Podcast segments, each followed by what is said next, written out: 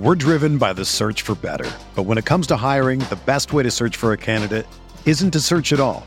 Don't search match with Indeed. Indeed is your matching and hiring platform with over 350 million global monthly visitors, according to Indeed data, and a matching engine that helps you find quality candidates fast. Ditch the busy work. Use Indeed for scheduling, screening, and messaging so you can connect with candidates faster. Leveraging over 140 million qualifications and preferences every day, Indeed's matching engine is constantly learning from your preferences, so the more you use Indeed, the better it gets. Join more than 3.5 million businesses worldwide that use Indeed to hire great talent fast. And listeners of this show will get a $75 sponsored job credit to get your jobs more visibility at Indeed.com slash BlueWire. Just go to Indeed.com slash BlueWire right now and support our show by saying that you heard about Indeed on this podcast. That's Indeed.com slash BlueWire. Terms and conditions apply. Need to hire? You need Indeed. The Bucks won a fucking NBA championship. Yeah! What?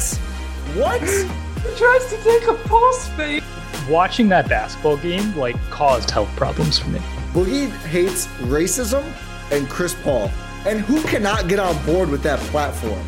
If I've learned a lot, this I, I'm not gonna say it. That sounds too. That was good, bro. If Roll No, no, no, no, no, no, no. If the Bucks do win it all, Pat Connaughton's numbers should be in the rafters.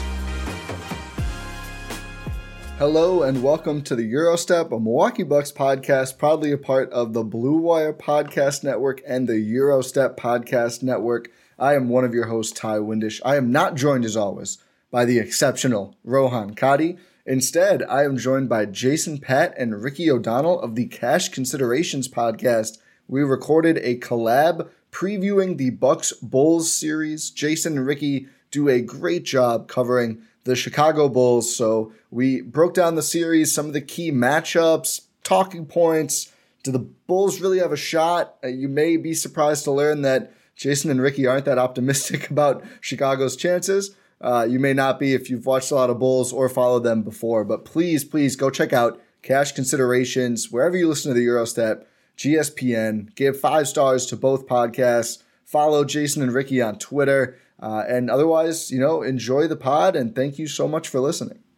Welcome to a special crossover episode of Cash Considerations and the Eurostep previewing the Milwaukee Bucks series against the Chicago Bulls in a three versus six first round matchup.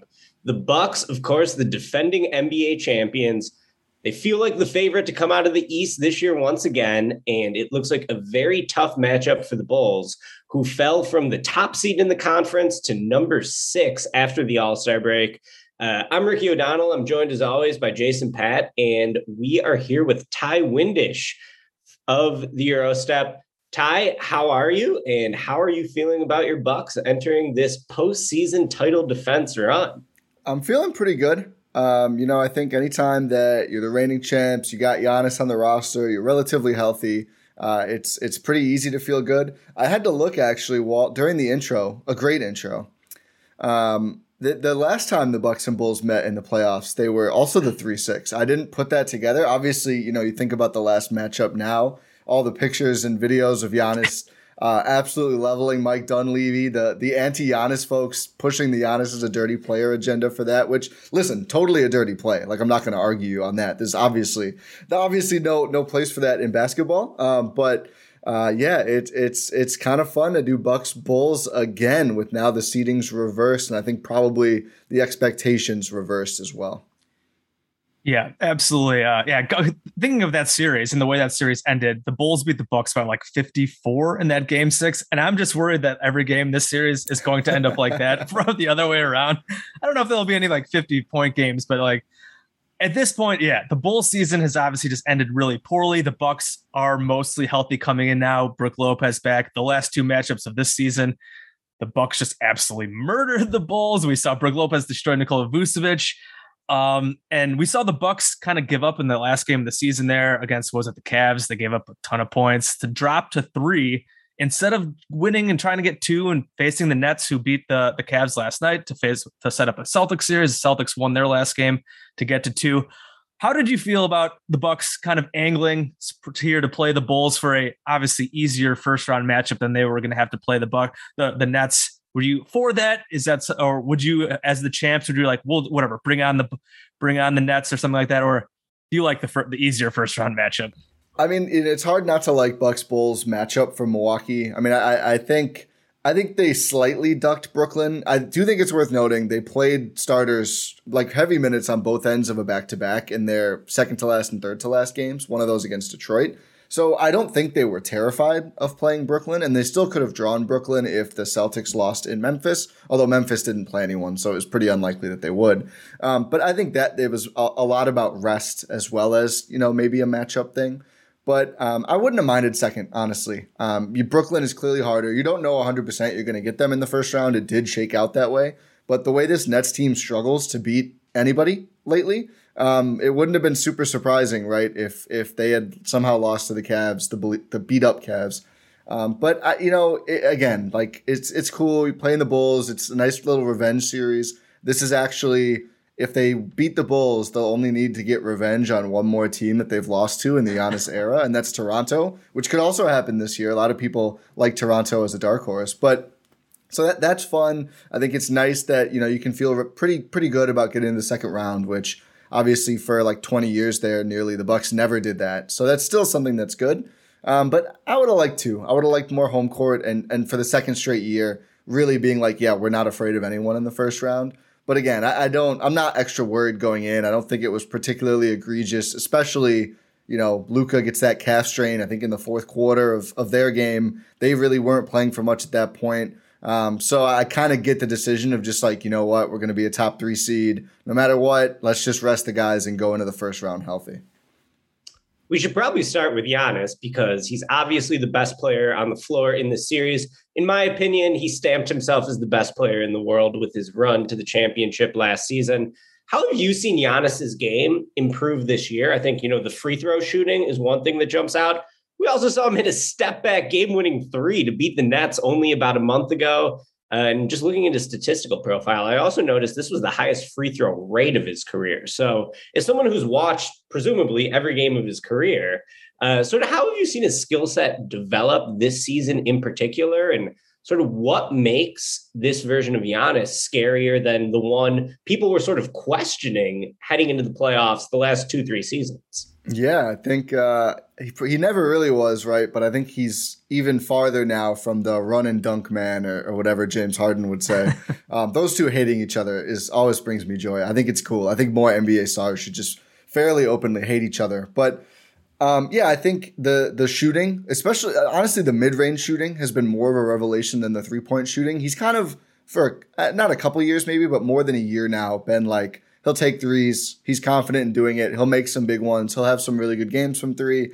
Every every time he does, you go, oh, is he up to like 35% now? And you look and it's like still 32%, 33%, 31, whatever it is, you know, not not that league average mark that you'd really love to see him at. But I know his mid-range shooting percentages people have shared, and this was talked about on like the KD and JJ Redick podcast. That I know JJ Redick brought this up, but like that number has gone up a lot. And you've seen this season in particular after that playoff run, he's gotten a lot more comfortable with the step back, the turnaround jumpers, just pulling up too, like just dribbling up. And, you know, you see defenders drop back to cut him off from the rim. He's really comfortable pulling those up now. And it's just, that's the, the shot where the three would be great. And it, I mean, still, when you see someone bite on a Giannis pump fake at three, it's still tremendous. Like it's still like you should never ever do that, man. I get it. It's hard. It's hard. Just never. Just let him shoot it every time.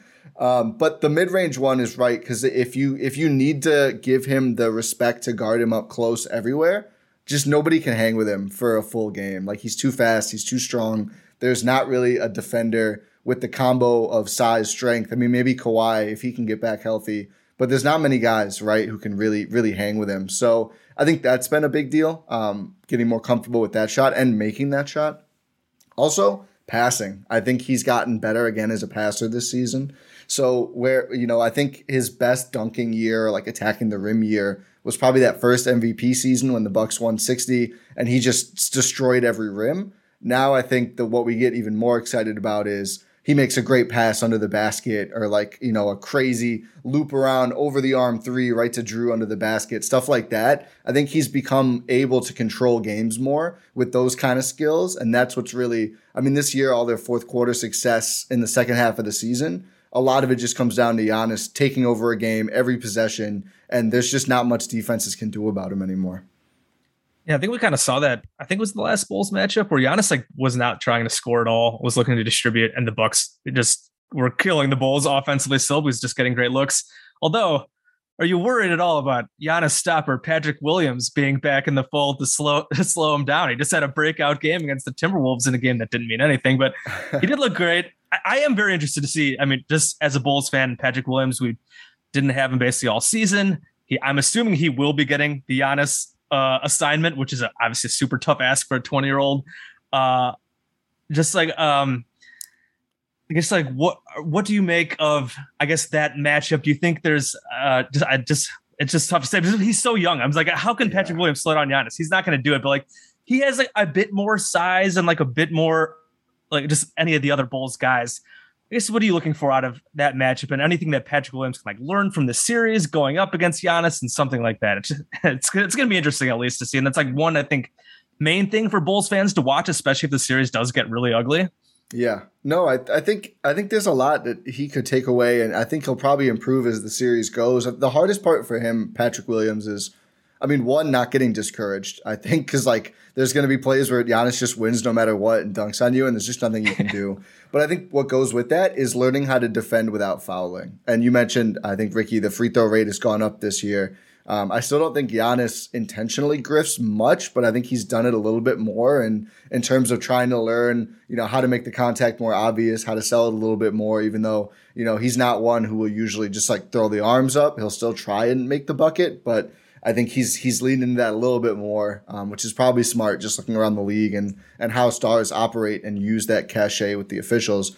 But I think if, you know if you're guarding Giannis, I think players like Pat will have a better shot than some teams will just try and throw like an average center. It's a terrible idea. Like DeAndre Ayton can do pretty well, but you know, no offense, Tristan Thompson. I just don't. we it, we saw that we saw that try uh, a couple games ago, and that did not go well. Please intend offense when you're talking about Tristan Thompson. As as I'm concerned. Yeah, I, I noticed he hasn't been very popular with the last couple fan bases, or it seems like rosters he's been on. Um, but it, that doesn't work. So I think doing like a, a stronger, rangier wing player is a better idea, um, and just kind of try to get in clean stances, you know, absorb contact and make it obvious that you're taking contact, especially the one thing that Giannis gets, I'd say, whistled for the most is when he'll lead with the shoulder or elbow, maybe do a little hook. So I think trying to draw those kind of fouls or, or just at least being in that position enough to start getting that whistle over the course of the series. But I think you got to stay in front of him. If he shoots, you just accept it um, and try to absorb the contact. But you know, do I expect him to slow down or stop Giannis? Obviously not. But like Grant Williams did a pretty good job in the Celtics game. I think, you know, you show him some contact up front early. You just have to be able to defend without fouling, which is so difficult with how fast he moves, how long those limbs are. Um, but I think that's going to be the key for him to, you know, at least have a shot to slow him down a little bit. I want to talk about Brook Lopez a bit because for the majority of the season, the absence of Brook Lopez was one reason why I thought you know, maybe the Bucks are going to have a tough time repeating this year. He did not debut until March 14th, or he, didn't play. I think he what he played the first game of the year and then yeah. didn't play until he played the first March game 14th. against Brooklyn and then yeah did not yeah. play until yeah. And then he had the back injury and kept him out for the vast majority of the season. Only ended up playing 13 games. So I was very curious. You got a big man in his just about in his mid 30s back injury, not a good combination historically. However, I think Bulls fans saw up close that Brook Lopez can still be pretty damn good when he hung about 30 on Vooch a few weeks back.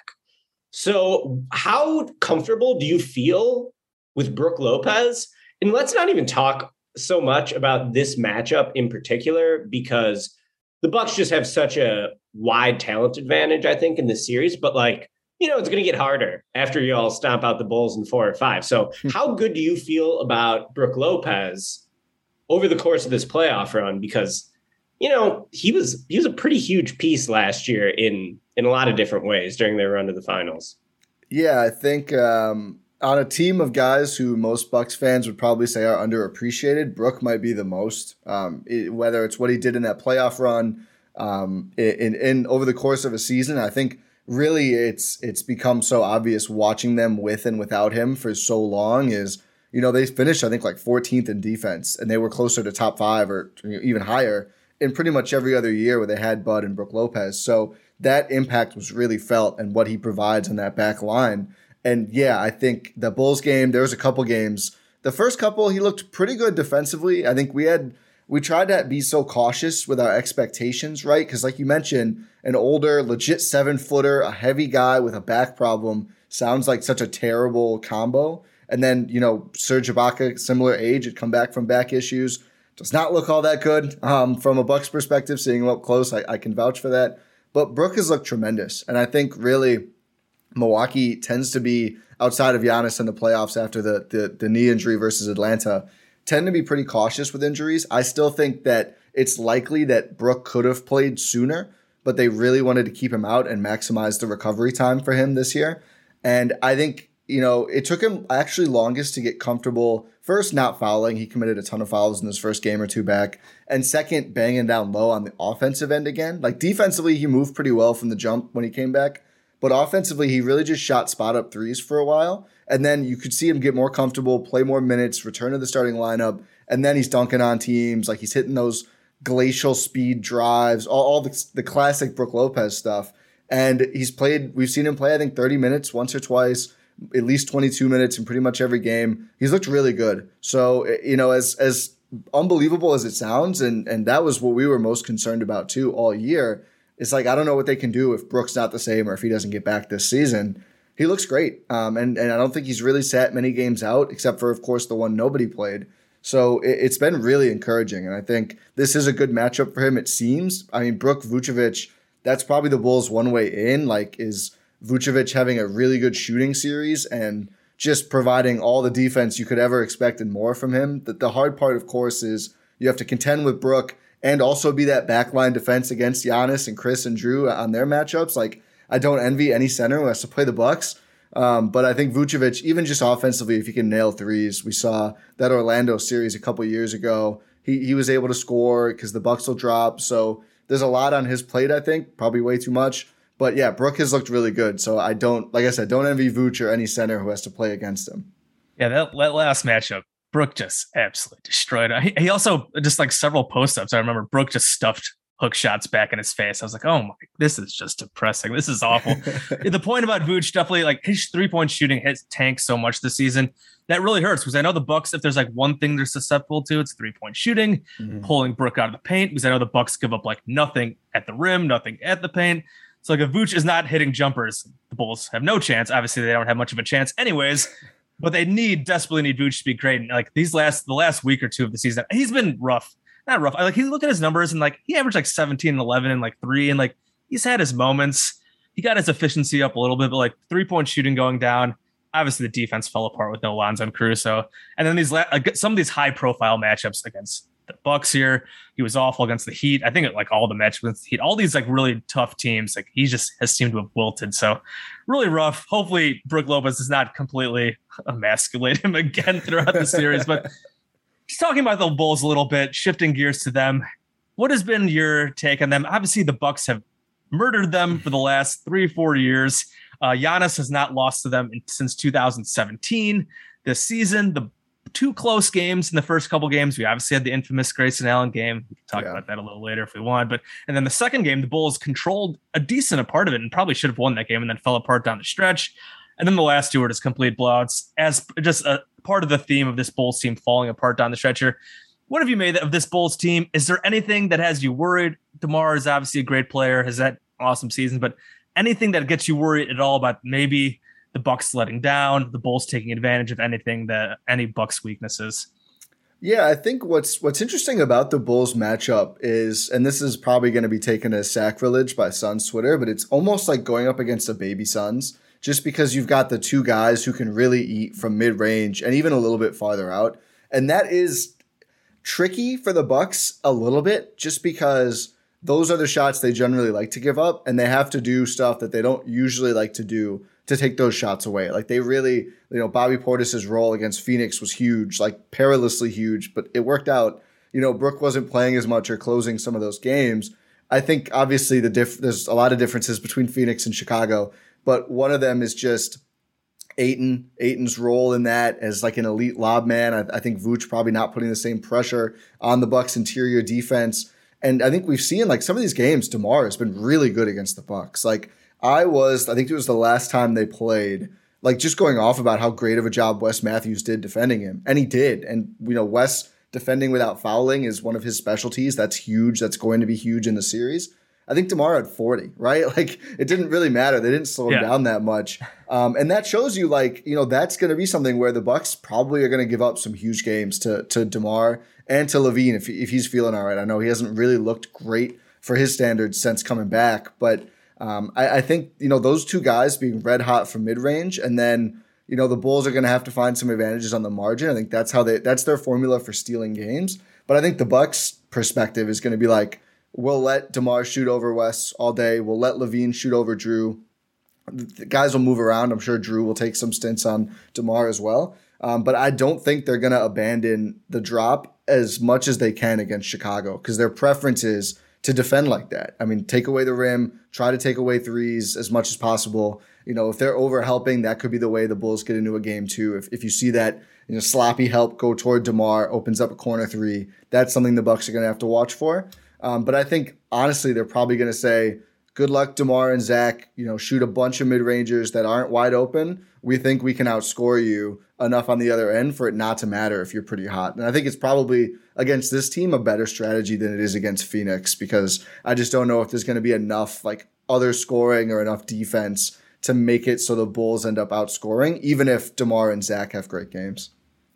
You took the next question right out of my mouth. I wanted to ask about the matchups who Holiday guards in this series. Obviously, both teams are going to throw multiple defenders at their other stars. Jason talked about Patrick Williams primarily drawing the Giannis assignment. I think Giannis is going to see a lot of zone. I think Giannis is going to see some a lot of Alex Caruso, some Javonte Green. It's going to be the same thing on the other side too, right? There's not going to be one guy specifically guarding Demar or one guy specifically guarding Zach. But you just mentioned uh, Wes Matthews drew the assignment on DeMar for long stretches in previous matchups in the regular season. Just sort of how do you expect those defensive matchups to shake out in terms of who's spending the majority of their time on DeMar and uh, who's drawing Zach? Yeah, I think for a large part it will probably be um, the the um, Wes on Demar and Jrue on Zach. They like Wes on stronger and bigger players a lot. And I think that's what he excels at. That and just, you know, the defending without fouling is really, really a big part of his game. And you'll see, like, when he was guarding DeMar, I remember he'd literally have his hands, like, behind his, like, uh, midsection yep. when he's going around screens just to make extra sure there's not and it doesn't always work is the funny part but just to make extra sure there's not going to be a whistle there so you know i think that's going to be the default i think Khris will get some shifts on those guys as well um, I would expect not to see Giannis as much. We'll see what they do. You know, if the Bulls go very small, where DeMar kind of plays the four, I still don't think they would put Giannis on him. I think they're, they're more comfortable to have him on whether it's even Caruso, right? Anyone off ball where he can do that ranging thing. Um, but I think, you know, they're, they're going to hide a little bit some of these guys. Like, I don't think we'll see Grayson Allen ever purposefully matched up with LaVine. I think they're going to rotate the alignment so you can have Khris, Jrue, Wes Matthews, maybe a little bit of Pat Connaughton. I think probably not that not not, not that much of him either. Um, and George Hill, if he's healthy, that's kind of a question for the Bucks. Is that's the one injury thing right now. The uh, outside of DeAndre Bembry, who of course they waived, unfortunately, but you know George Hill's got some neck issues now. He's got some back spasms. So if Jevon Carter plays, I think you could see him on LaVine. Uh, I don't think as much on DeRozan. Uh, Jevon is strong, really capable defender, just small, right? So I think that's probably giving Demar a little bit too much of a easy uh, mid range shot if if Jevon can't poke the ball out on the way up. But I think on on LaVine they, they might try that. I know Zach's not tiny either, but um, I, I think they like to throw defenders in waves typically, especially against like the premier offensive players. But they're probably relatively happy with the matchups here. The one thing I could see is like if Wes isn't having a great offensive game, they may toggle Jrue over to DeMar and then bring in another guard to guard Zach. We're driven by the search for better. But when it comes to hiring, the best way to search for a candidate isn't to search at all. Don't search match with Indeed.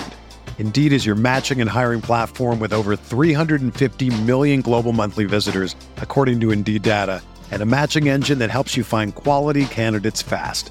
Ditch the busy work. Use Indeed for scheduling, screening, and messaging so you can connect with candidates faster. Leveraging over 140 million qualifications and preferences every day, Indeed's matching engine is constantly learning from your preferences, so the more you use Indeed, the better it gets. Join more than 3.5 million businesses worldwide that use Indeed to hire great talent fast. And listeners of this show will get a $75 sponsored job credit to get your jobs more visibility at Indeed.com slash BlueWire. Just go to Indeed.com slash BlueWire right now and support our show by saying that you heard about Indeed on this podcast. That's Indeed.com slash BlueWire. Terms and conditions apply. Need to hire? You need Indeed. You know, if I would have applied myself, I could have gone to the NBA. You think so? Yeah, I think so. But it's just like it's been done. You know, I didn't want to. I was like, I don't want to be a follower. Hi, I'm Jason Concepcion, and I'm Shea Serrano, and we are back. We have a new podcast from Wondery. It's called Six Trophies, Woo! and it's the best. Each week, Shea Serrano and I are combing through all the NBA storylines, finding the best, most interesting, most compelling stories, and then handing out six pop culture themed trophies for six basketball related activities. Trophies like the Dominic Toretto I Live My Life a Quarter Mile at a Time trophy, which is given to someone who made a short term decision with no regard for future consequence. Or the Christopher Nolan Tenet trophy, which is given to someone who did something that we didn't understand. Catalina Wine Mixer trophy. Ooh, the Lauryn Hill, you might win some, but you just lost one trophy. And what's more, the NBA playoffs are here, so you want to make Six Trophies your go to companion podcast through all the craziness. Follow Six Trophies on the Wondery app or wherever you get your podcasts. Listen ad free right now by joining Wondery Plus. Interesting. Yeah, I'm just thinking going through these matchups, and we're talking about like you mentioned Giannis ranging. The Bulls just like they don't, especially with Lonzo out and, and Lonzo being out is such a killer in general, but obviously in this series too, because talking about the Bucks sometimes give up a lot of threes. The Bulls have been like lowest volume three point shooting team, and just like they have so many guys that they're out there that you can range off of, and I feel like that's going to be a problem. You just stick Giannis on whether it's Pat, Javonte Green, he's just not going to guard them and he's just going to wait for it just clog all lanes. Like the Bulls are going to have to figure out a way. Somebody's going to have to hit some outside shots. Because like you mentioned, DeMar goes off from mid range. Last game, DeMar shot like 70%, scored 40 points, and the Bucks won by 30. Uh, they need Zach obviously to be better. They're going to need to find some other guys to hit some shots, whether it's Coby White, whether Pat can keep hitting shots, or even if Javonte, if he's going to be left wide open, they need to hit some outside shots because I feel like in almost all these games, the Bulls have just not shot well. That I mean, that first matchup was like 88, 84. Some like both teams shot really poorly, but like if Giannis is going to be ranging off these guys and if they're gonna whatever playing straight up on DeMar and Zach, like, or even if they start sending guys at DeMar and Zach, they someone needs to hit a damn three point shot. And I'm just like with Lonzo, no Lonzo just killed this team so much. Not that the Bulls would be they'd be still a huge underdog here without Lonzo, but it's just, it's just so brutal because they just don't get up threes. It's just a mid-range fest, and while that that can that can be good in the playoffs, like you mentioned, like a like a Suns light. Suns also have dudes who will rain threes on you, and the Bulls do not. And that, that's just like I feel like a huge part of the series, especially if Giannis is just able to range off guys and be protecting the rim and doing that kind of stuff. Yeah, I mean, I think the Bucks, the way they tilt the math, right, by the way they play defense and the way they do wall off the paint, it's really hard if they're able to do that against you. And, and we've seen they kind of can against the Bulls. Again, we'll see if, if Vucevic can find that yeah. three point shooting for him, they could help tilt that back a little bit. But if they're able to dominate the paint as they typically do, it's so hard to beat the Bucks if you're not outscoring them from three, just because like mid range shots, even if you're on that 70% clip, it's really hard to outscore like shots at the rim and, and the Bucks threes as you know they're generating a little less now I think with Wes and, and Brook starting over Bobby and, and Grayson. But those guys will still see some minutes and they still have some good shooters. Like when Pat Connaughton is hot it's like the little things like that. Like Pat hits four threes or three threes even it's like man it's it's it's so hard to outscore the Bucks when they've got stuff like that plus the the paint domination too.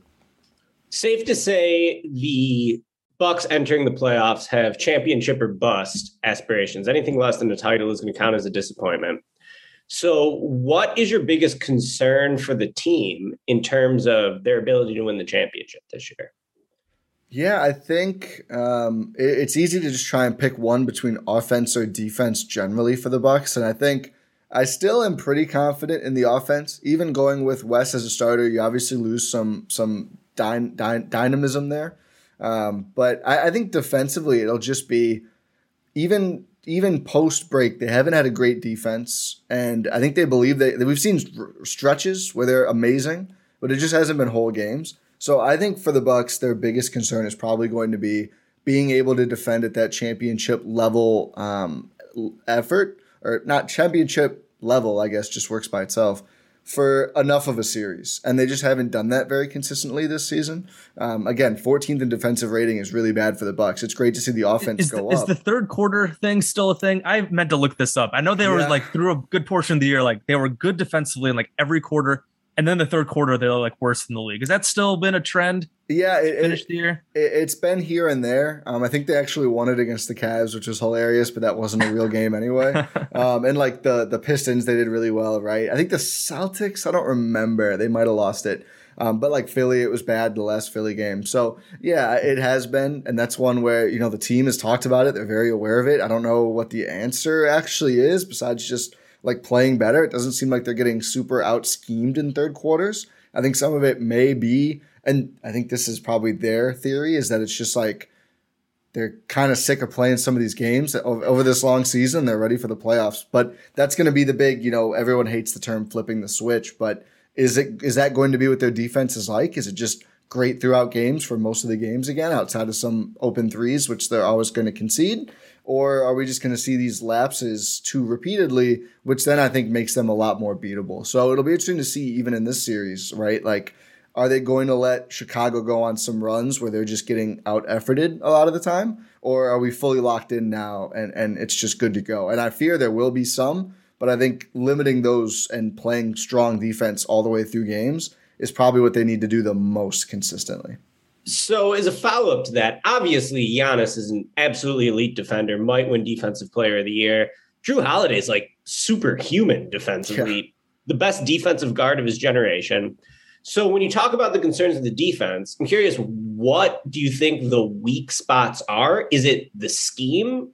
Uh, you know, when you project forward maybe a potential matchup with Phoenix, obviously they have the two mid-range assassins. You talked about the Bulls kind of being built in a similar manner. I agree with that. You know, is it the scheme that worries you? Is it like, you know, the presence of Grayson Allen? Is it Middleton's defense? Like where do you feel like is the weak spot in Milwaukee's defense this year potentially? Yeah, I think Khris's defense has been pretty bad for a lot of the year. Um, I, am I'm, I'm hopeful that's going to turn around in the playoffs, but I just think I it's really felt like a mail it in season from Khris. That's what I'm hoping for. At least you know I'm hoping that that's not just Khris now, um, but he was not the the same player that we saw in the playoffs, or I'd say even last regular seasons.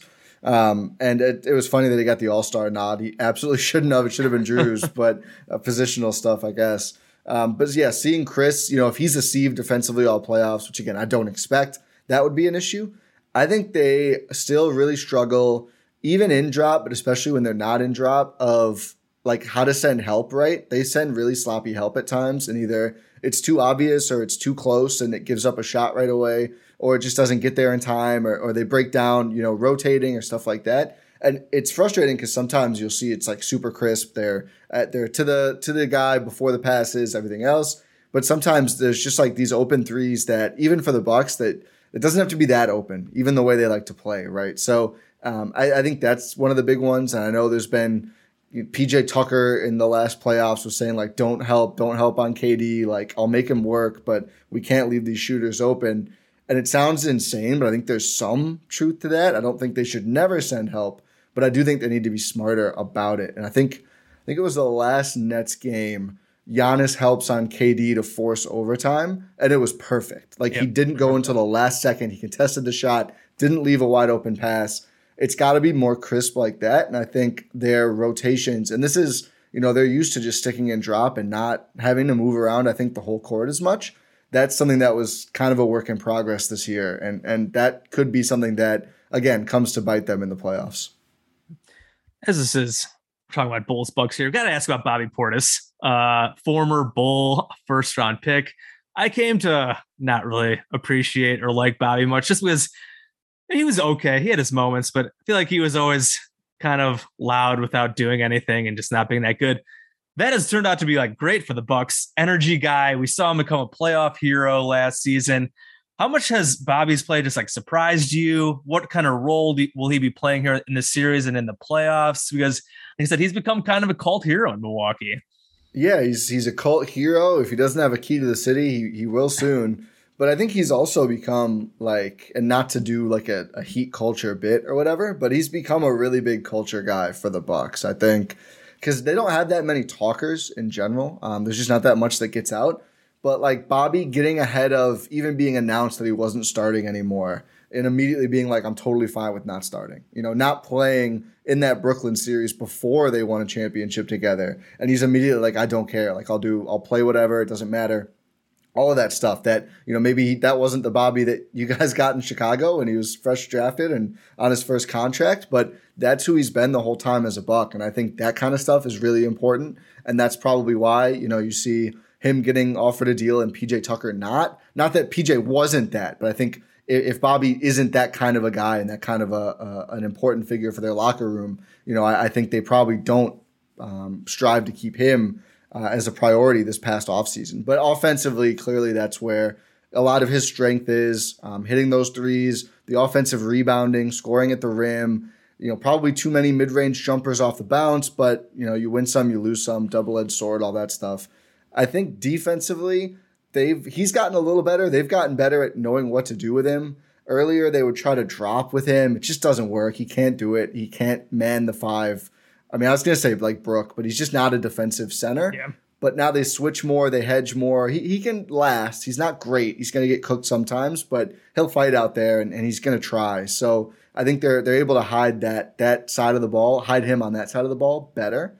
Um, and the, the energy is huge for a team that can get stale, um, that has some more stoic figures, I would say. It's nice to see him get out there when they're a little a little dry and, and just like, you know, throw down a crazy dunk and freak out or even like he'll do it on a tip in put back like he doesn't really care as long as it's a big moment in the game. So yeah he's he's been awesome to have and you know really hoping that he can continue to be uh, an every game player this playoffs uh, which he wasn't last time. And i'm pretty confident he will be but you never know.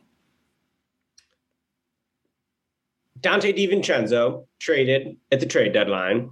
Curious what you think about the wing depth this year compared to last season. You still got Pat around. Wes uh, has been playing well a little bit down the stretch. And then you got Satan himself, Grayson Allen, filling in this year and, you know, being a good three point shooter, probably having maybe the best season of his career and yeah. a role very much tailored for his skill set.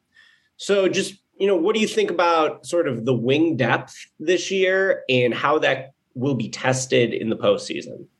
Yeah, I, I think, you know, it, it's solid enough. I, I would be a little distraught, and I'm not over it, but I would be a little distraught over the Donte trade if he looked like the Donte DiVincenzo of last season, and he just didn't. Like it, the net rating with him on the court for the uh, for the Bucks portion of his season terrible. Like they got they ended up getting bombed at his minutes. He started out okay. He was more of a bench role um, and just getting his feet wet and everything, but the the shot wasn't there. He's just such a, an aggressive player, sometimes to the team's detriment, like in going for steals or you know the shots he'll take, the passes he'll throw.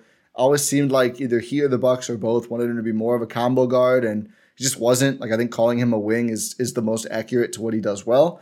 Um, but it, defensively, it does hurt, and it especially hurt when Pat gets hurt. You know, right after the trade. Now that he's back, certainly feel better. I think they're deep enough, especially because you know they didn't have him for most of the playoff run last year. So comparing this roster of wings to the ones that actually played in the second, third, and fourth rounds, I think they're deeper. Um, I, I think Wes has a lower floor than Donte does, game to game, not just like overall in their career arcs but is so much more steady and reliable. And that's really what they need out of that fifth spot. They don't need, you know, a big time gambler and freelancer to be the fifth starter or, you know, the bench wing or whatever. So I think losing him defensively hurts, but they're okay because they did add Wes and he's really come through for them. And then Grayson Allen gives you just a much more consistent version of, of what Donte does offensively uh, and more efficient. Even though he has some really quiet games, I think that's why he's not starting anymore. Is he was just so much of an afterthought when the big three is out there together for the Bucks that they they just realized, you know what, let's take the defense, even if teams are going to respect Wes less from the perimeter.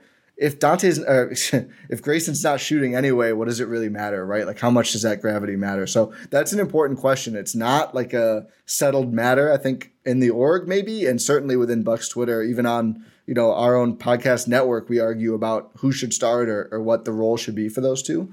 But I, I think depth wise, they're okay. It's just going to be difficult to figure out who plays where, how much, with who.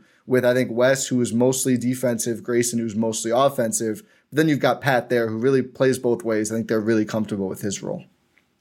Now that we've brought up Grayson again, you expecting any uh, fireworks here from all the non? The Bulls have fouled him pretty hard a couple times since the initial foul. Uh, and also, just what did well, did you think that suspension was right? What did you make of all that the Caruso nonsense? Obviously, there was Bulls fans we were very angry at the time and still kind of angry. And Grayson Allen is just a very unlikable yeah. character from his Duke days. Uh, you expecting anything else to go on here? Any fireworks? I don't know. I mean, maybe by the end of the series, uh, right? Because if, if it is frustrating for the Bulls, I think most yeah. people expect. I mean, Grayson's an easy guy to be frustrated at. Um, I, I, thought the suspension was warranted. I thought it was a dangerous play. Um, I, I didn't think he was trying to hurt Caruso necessarily, but I did think like there's just not a place in the NBA for even incidentally throwing a guy down in midair. It's just such a dangerous thing. So, um, and Bucks fans have been upset about the suspension. Everyone, Twitter is just upset constantly. I don't think there's anything that can true. happen where people true. won't be upset. Um, but I, I, certainly get it from the Bulls side. Losing Caruso ended up being a big blow, um, clearly, because he's been so good for them. But yeah, I, I think um, you know I, I, just hope it doesn't become too much of a storyline, just because I'd love to focus on the yeah. basketball with these teams. Uh, I'm sure it probably will. I'm sure it will at some point, no matter what happens. Um, I, I, hope that the Bulls have kind of gotten it out of their system. Vooch got him pretty good in, in the he last game. Um, I don't know if Tristan Thompson has yet. I know he's I think said the most about it. Grayson blocking him was a personal highlight of their last game for me. Uh, but yeah, I, I, hope it's mostly deaded out by now. I mean, they, they hit him back a couple of times. I, I feel like should be mostly square, especially Caruso is back now. Um, but yeah, I would maybe think toward the end of a series that could be a, a, frustration foul. He's a pretty logical target. Yeah, I'm assuming Bulls fans, when it's whatever a 3-0 series, 3-1 or something, they're just gonna be going for blood for Grayson Allen. Like I said, I, I yeah. as much as I dislike Grayson Allen, obviously I don't want the Bulls to try to hurt him, foul him hard, send him a message, whatever. Again, but just no, I definitely don't want to like, get anything stupid and make and make that a bigger story than what's going on in the court, like you said. Should we do some predictions here? Let's do it. Yeah, let's wrap up with some predictions. So the big question, prediction wise, coming into this series from a Bulls fan, is can the Bulls take one, or is it going to be a clean sweep? My head tells me Milwaukee sweep. My heart says DeMar's going to get us one. So I'm going to go Bucks and five. Same. I'm going gentleman sweep. Even though, like, would it surprise me if the Bucks come out and win every game by 20 points? Absolutely not. Uh, because uh, I mentioned this in the last pod. I was talking my friend Chris. I was like, who, like, what going into the series? Like, what is the over under on like the point differential? And I was like, you know, probably like 59 and a half, maybe 69 and a half. Like, just assuming the Bucks are going to have a couple huge blowouts here. But, and I'm hoping, hoping that the Bulls can at least keep mostly close and then maybe get one, get us a gentleman sweep. I can accept that. Don't just don't want them to get their ass blown every game. So same. I am also going Bucks and five, gentleman sweep. They get one game in Chicago where maybe the Bucks shoot poorly from three, maybe have a letdown game, and DeMar has one big moment at the United Center, and that's probably the best case scenario. Maybe, who knows? Maybe some of the last like Bucks, maybe they struggle, like they had their struggles in recent playoff runs, like earlier where they kind of just fucked around. Still, really not expecting that. The Bulls just aren't good enough. They don't, they're not healthy enough to, I think, really put a scare in the Bucks. But just give me one, damn it. That's all I want is one game. They uh, they never led a series after 48 minutes last time, so it, there there is evidence to support that. They swept the Heat, but they went to overtime game one. Um, I'm gonna go Bucks in four, which is actually now controversial amongst Bucks Twitter because the first three or four times have been announced. And there's a noon game. I think it's on Sunday in Chicago. Yes. And Giannis famously loves his pregame nap and does not play as well when he does not get his pregame nap. And this is, you know, not outdated. They played the Mavericks. I think it was also a noon game. And Giannis did not have a good game against Dallas. In fairness, Khris sold really hard and, and no Buck played all that well. Um, but the noon game thing, I think that's the one that. So now everyone's saying, okay, Bucks in five, they'll win it in five. They're going to lose the the noon game. I'll, I'll be bold and say Bucks in four. They find a way, even with cranky Giannis not getting his uh, his pregame nap. That, that's like a perfect gentleman sweep game. 3-0 series lead, game four at noon, a, a matinee Sunday game. Bucks come out and sleepwalk through it, and the Bulls get one, and then game five back in Milwaukee turns into like a, a 50 a 54 point game or something like that. Yeah. Uh, that's honestly, I could possibly see it going like that. We'll see. Said it would not surprise me if the Bucks come out and just blow their doors off all four games, and hoping not because it, would be such a disappointment for this bowl season to end like that. Just because they really were a fun story, really good team. The first seventy percent of the season, they were thirty nine and twenty one. So the comeback these last whatever 20 plus games just get smoked routinely by the bucks and by every other good team out there like I don't have the stat in front of me now against the top three or top four or whatever, but it's just so crazy bad, yeah. how bad they are. I think they got, I think it's like one Celtics win, and that was in like October when the Celtics were a hot, hot mess. Like it's, there is no reason to think the Bulls really can win one game, but I'm just going with one just for the hell of it. I mean, DeMar rules. DeMar, yeah, I really DeMar do like rules. DeMar. There you go. I, I, would like to see a DeMar masterclass or two, not at the expense yeah. of the Bucks too much. Um, but he is such a fun player to watch and, and, such a master of his craft. So yeah, I could see you know get get the hot shooting plus a great DeMar game. You never know. Yeah, we'll see. Hopefully, uh, yeah, we I, we should probably wrap it up here. I will say I, I did just start reading uh Mirin Fader's Giannis book. Probably a terrible time to start reading that right as the Bulls are about to get smoked by Giannis. I pointed this out on Twitter though yesterday. I saw that she or that he had said like when he was a kid, he saw like a Bulls jersey in the uh in a like a shop in Greece. He's like, I'm gonna be wearing one of those in the future. I'm like, Giannis, you had to go to a division rival. Instead of going to the Bulls, you're going to a division rival, absolutely murdering us every time you play. I was like, you it just pains me. Uh, because again, the Bulls have not beat him since 2017. The Bulls got him first early in his career, but now he's arguably the best player in the world and just absolutely destroys them. Will probably destroy the Bulls in this series, but as a Greek myself, I love Giannis. I love your podcast name, Euro Step. I love Euro. I think the Bulls, the, people in Chicago need to like just get beef Giannis up on some Euro. Maybe he'll get fat yeah. and help him lose a game or two. Uh, but yeah, love Giannis. He's fun. It's going to be tough to root against him. I'll be rooting for him once the Bucks probably lose or once they blow out the Bulls here. But uh, that book has been great so far. By the way, shout out to Mirin for awesome work. Can't wait to finish that up. But hopefully the series will be exciting. Like I said, I'm not really expecting much here, but uh, this has been a lot of fun doing this. This preview has been great. Uh, Ty, if you want to whatever hype up your pod and all that good stuff, go ahead. Yeah, I would love to. Eurostep Podcast Network. Uh, we've got ourselves another Bucks pod on the same feed, so check that out wherever you listen to the great cash considerations. After you, if you haven't already rated and reviewed that that, that podcast, do so right away, five stars, and then if you'd like to, Eurostep Podcast Network. We're also on YouTube if you listen to pods there. On Twitter at Ty Windish. Uh, I'm the loud, annoying Bucks fan. So I totally get if you if you did like this, you want to wait to potentially follow until after the series.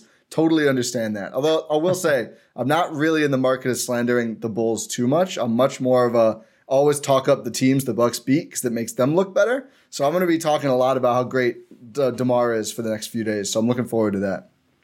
There you go. Welcome to the DeMar zone. Hopefully we get a few good moments there yeah, thank you for joining. This was awesome, Ty. This was good stuff. Probably will be more fun than the series actually goes for us. You'll probably have a great time. But uh, uh, yeah, go check out Eurostep. As for us, as always, too, cash considerations and shout out to the Blue Wire Network. We got so many great pods here at the Blue Wire Network. Please go check them out with the playoffs starting. We had a couple great play-in games last night. The Nets advancing and then the Timberwolves advancing. A lot of a lot of drama there with Patrick Beverley with glue lady. Uh, that was just some goofy stuff going on. Great way to start the NBA postseason. Hopefully, this will be a really fun postseason. Good luck to your Bucks. Uh, like I said, don't kill us by too much. And uh, as always, uh, to everybody at Cash here, uh, please do rate and review us. As Ty said, please give us those five star ratings on Apple Podcasts. We're also on Spotify, Stitcher, Google Podcasts. Follow me on Twitter. I'm at Bulls underscore J. Ricky is at SPN underscore Ricky. So we got game one is on when about Saturday, Sunday, 5:30 Central Time. And then we get a couple days off then until game two. I think it's I think Wednesday, it's like Sunday, Wednesday, Friday, Sunday.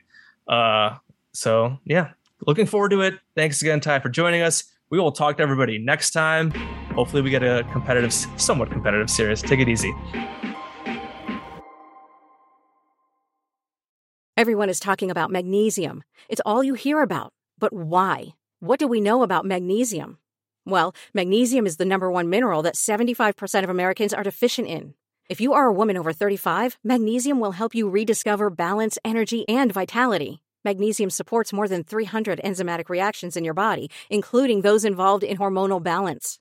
From functional medicine doctors to mental well being and female hormone experts, we all know that magnesium is the one mineral to improve all aspects of well being and health. But which one? Magnesium Breakthrough from Bioptimizers, the trusted choice recommended by leading experts with seven best absorbed forms of magnesium to ensure your body receives the support it needs for overall well being. Go to bioptimizers.com slash balance today and use code BALANCE10 for 10% off. Support your journey to wellness at B-I-O-P-T-I-M-I-Z-E-R-S dot com forward slash balance. Magnesium Breakthrough from Bioptimizers, your foundation to optimal health and vitality.